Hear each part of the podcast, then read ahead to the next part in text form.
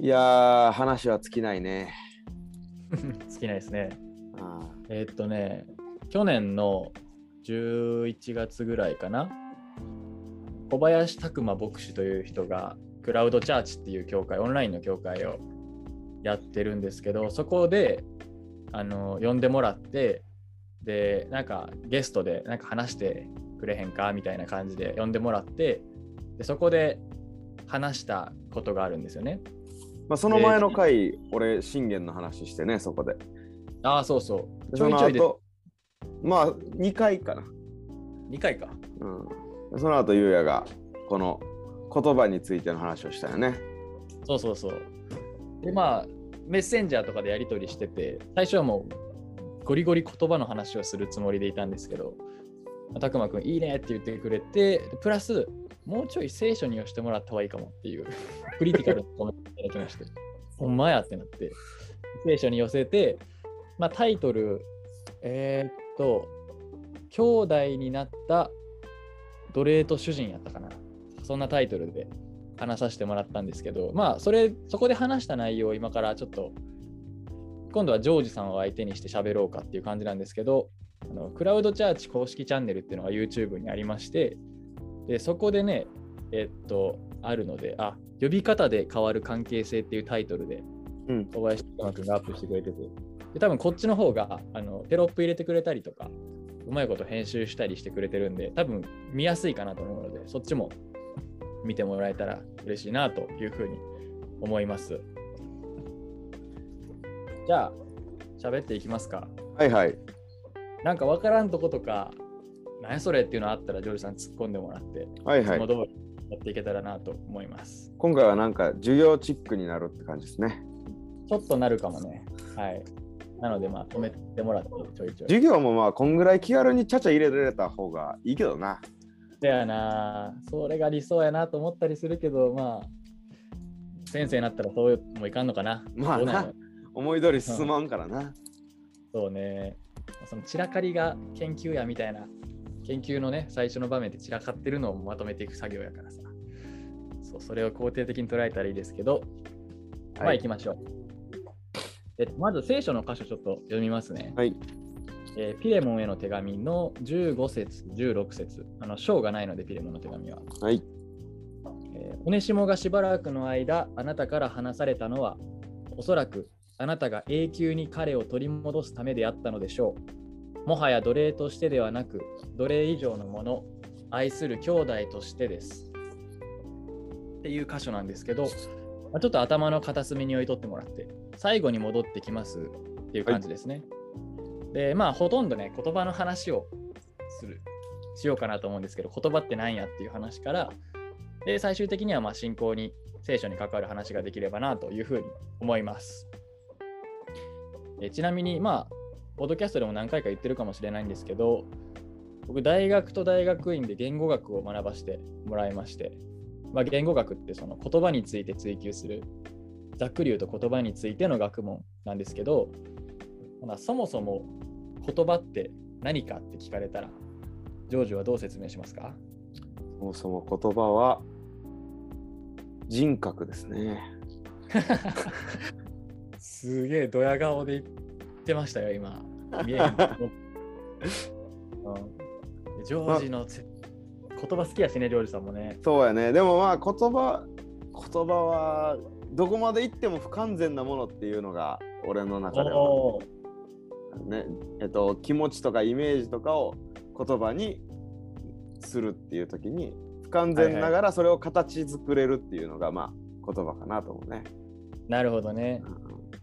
そうね、言葉とは何かっていう問いに対する答えってほんまにどんどういう答え方もできるっていう感じで、ちなみにたくまくんはその口から発せられて発せられるものとかっていう答え方をしてくれてでそれはいわゆる物理的な言葉の側面ですよね。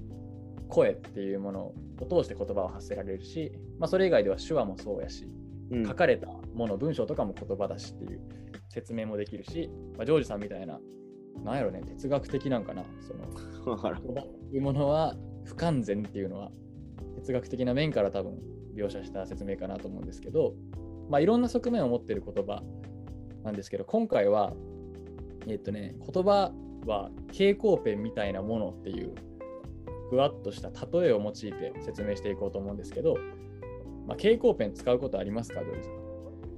あんまりありません。あんまりないっすよね。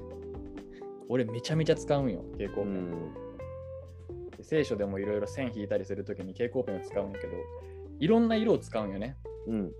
オレンジだ、オレンジ、赤、緑とか基本の色だけじゃなくて、濃いオレンジとか薄い黄色とかっていう風にいろんな色を使うんやけど、うん。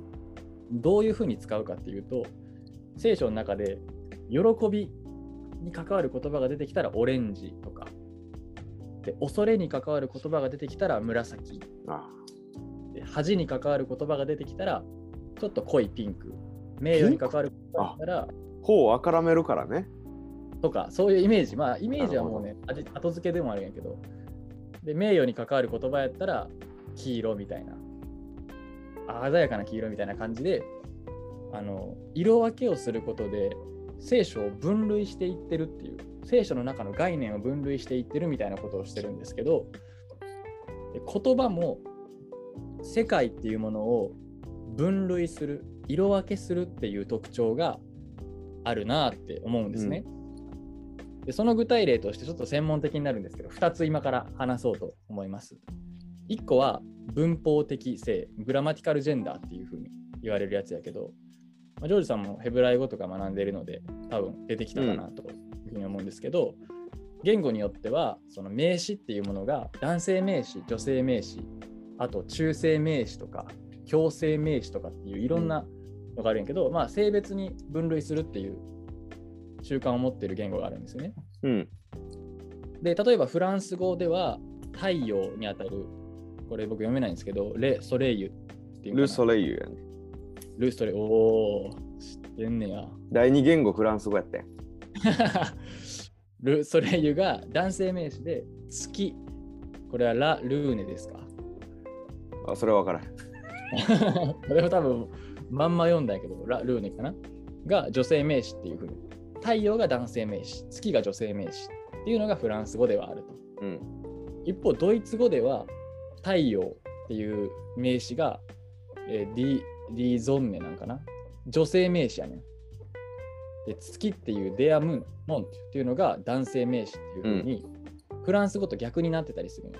うんうん。でもまあ、この名詞は男性名詞、この名詞は女性名詞っていうのがそれぞれ決まってるみたいな分類、色分けの仕方をしてますよっていう。うん、面白いね。イメージがあるってことやね。そうそうそう。で実際にそのフランス語を話す人に太陽ってどんなイメージありますかって聞いたらその男性的な特徴を表す表現で説明すんねんて。強いとか。みたいな。で月は女性名詞やからなんか妖艶な美しいとかっていう、はいはいはい。で同じ質問をドイツ語の方にしたらやっぱ逆転する。そうなん。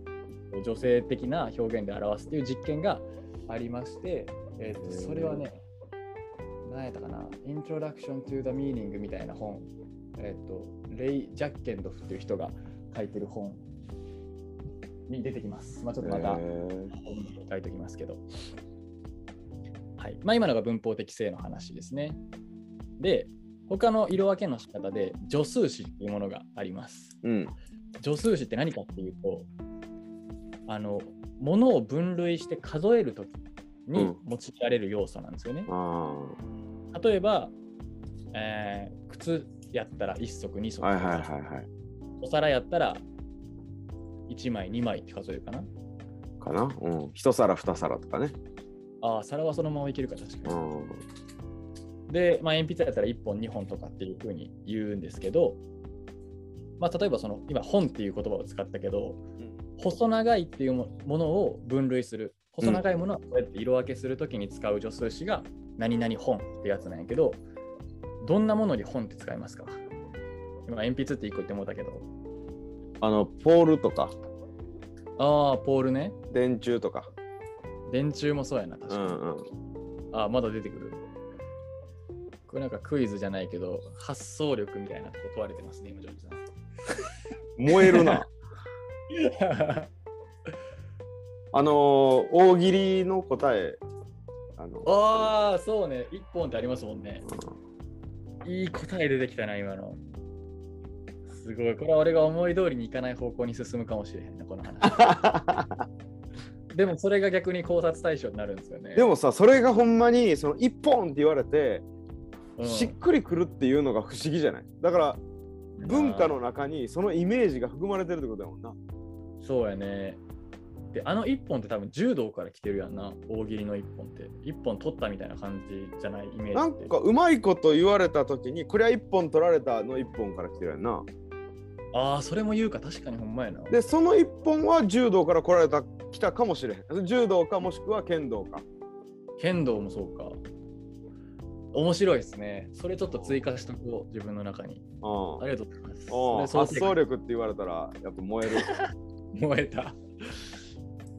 俺がね、他に想定してた答えっていうのが、ホームランも1本って言いますよね。はいはいはいはいはい。まあ、あの第何号とかって言い方もあるけど、基本的に1本。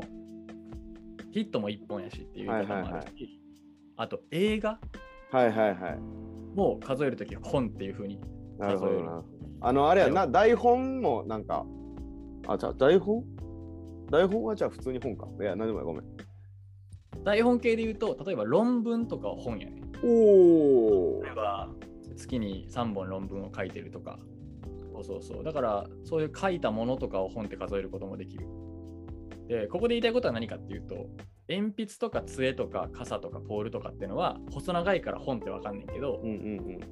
大喜利の1本とかホームランの1本映画の1本っていうのは細長いかっていうあとあれもある。はいもう一個。あ発の想はいノノックとかさもう一本とか。ああ言いますねノックもねあのジョージさんがやってたさアメフト、ラグビーやったっけ？ラグビーやね。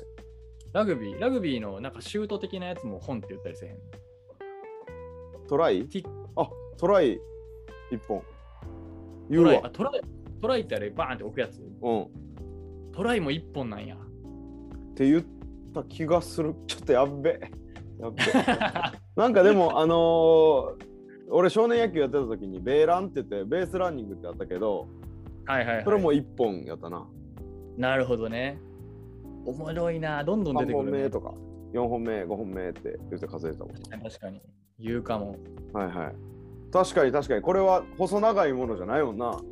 そうそうそう。じゃあ、なんでその細長く、細長くないものに対して本が使えるのかっていう問いがまあ言語学的に立てられるんやけど、まあその答えはじゃあ皆さんに考えてもらうとして、ここでは、はい用意しましょうか。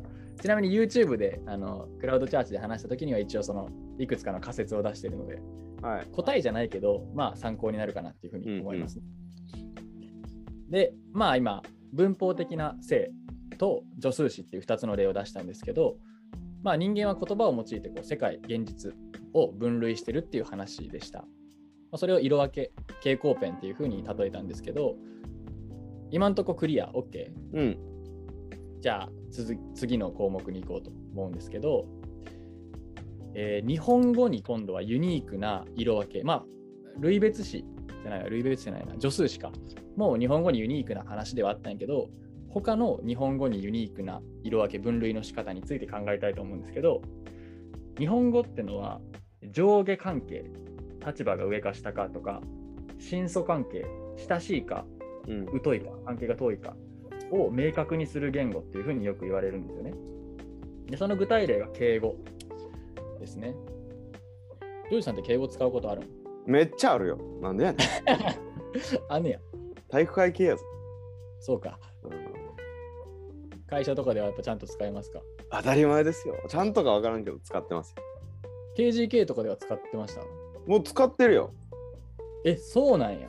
うん。一応上の人には意外なんか相手の相手がなんかプライドが傷ついたら嫌やなと思って。そうですね。確かに。その辺難しいところではあるけど、まあ一応敬語を使うっていうのは文化としてあって、まあでも教会って意外に敬語を使わない文化がそうね。でやっぱり敬敬語使ってる時と使ってない時ではキャラがやっぱ変わってくるなっていうそやな。のはある。そうそうそう。それも一個おもろい問題で考察したら楽しいんでしょう。うんね言えることと言えんことが出てくるな敬語使ってる時は。同じことでも敬語使って言うか言わんかでちょっと角が立つ。敬語使った方が逆になんか角が立つというか、ああみたいに多分あるんですよね。皮肉になるとかねとかとか。特にあのテレビの世界お笑いとかの世界ってさあのやっぱ先輩があのおもろくなるようにできてるなと思うねあのへえ。やっぱ、えっと、下のやつが上の人をいじって面白くなることであんまなくて、上の人が下の人をいじらんとなんか気持ちよく見られへんというかへえ、そうなんや。それはな文化と密接に関係してるしまあ年と売れるというのが関係するなって感じやななるほどね。だから明石家さんまがいつまでも多分おもろいああ、そういうことね。考えたことなかったな。うでもそれが敬語と関わってるってなったら確かに面白いですね。いやー関わってると思うよ。それが笑いを複雑にしてるっていうのもあると思う。その緊張関係を崩すっていうのが笑いになるから、はいはいはい。そのなんか敬語とかそういう目に見えない関係性を笑いに変えていくんやと思うけど。なるほどね。まあ、敬語の話で言うと、例えば上の立場の人とか、あんまり親しくない人には敬語を使うっていう原則があるし、はいはい。逆にまあ下、年下とか対等の立場の人、また親しい人には状態、タメ口を使うっていうのがあるんですよね。でここで多分大事なのは上下だけじゃない。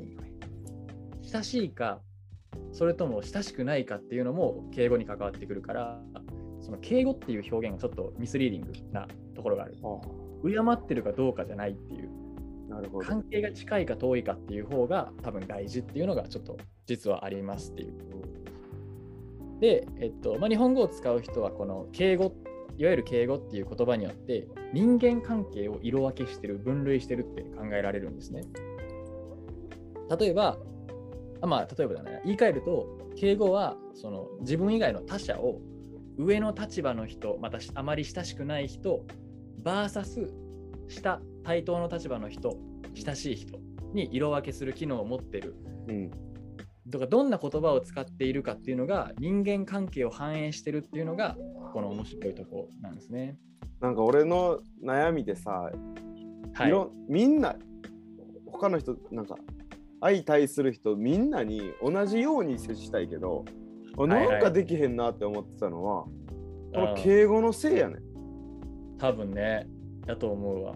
で敬語を使うってことはこれは言ったらあかんなとか敬語を使うってことは相手をこういう否定の仕方したらあかんなとかうんそれがあってななんか自分がいっぱいおるみたいで気持ち悪くなんねんわかるわ。でそれはさ色分けさせられてるってことやろなそうですね。なんかそれはねもう無意識のうちに入っていってると思確かに。で俺も敬語使う系の人間なんですよ、一応。目上の人とか。まあ、目上って言い方もちょっと変やねんけど、年上の人とか、あまり親しくない人に敬語を使う関係で。まあ、ジョージさんにはちょっと敬語使わない時がたまにあるっていう最近の傾向なんですけど。うまあ、うん、それは ありがと大歓迎。うん、で、えーっと、敬語を使うことのまず問題点の一個として、初対面の人と話すときに、まあ、敬語から多分入る、もしくは、まあ、敬語から入るか、その敬語から入るべきかどうかっていうのを、相手の年齢がわからないと、ちょっと判断できないっていうことがあるんですよね。だから、クリスチャンの初対面の人と会うときに、特に俺、何歳ですかってまず聞いちゃうっていう。年上やったら敬語使おう。年下やったら、ため、年下とか、同年代やったらタメ口でいこうみたいな感じで、相手が何者かがわからないと、喋り方が決まらないっていう難しさもあるんですよね。だからさっきのジョージさんの話、自分がいっぱい売るような気がするみたいなのはそこにも出てきてるし、逆に英語で喋ってるときは、あんまりそれ気にせんで済むというか、相手の年齢聞いて始めることなんてあんまないし、それは日本語ほど敬語がこう確立されてないっていうところがあるからっていうのがあるんですよね。でだから今ハーフタレントがさああ、バカ売れすんのは敬語使わんからやねん。なるほどね。で敬語使わなくていいという最強のカードを持ってんねん。使えへんっていう理由が一個できると。それは強いねんよな。例外、フワちゃんはどうですか？フワちゃんハーフじゃないけど敬語使わないで爆売れしてます。それはだからすごいな それがでもそれできるまでに多分結構叩かれてるとは思うけどなフワちゃんは。英語使えよ日本人やねんからって言われてると思うけどな。なんでひどい言葉なんやそれ。やな。まあでもそういう批判が出るくらい日本語では敬語を使うのが常識みたいな感じになってるっていうことですよね。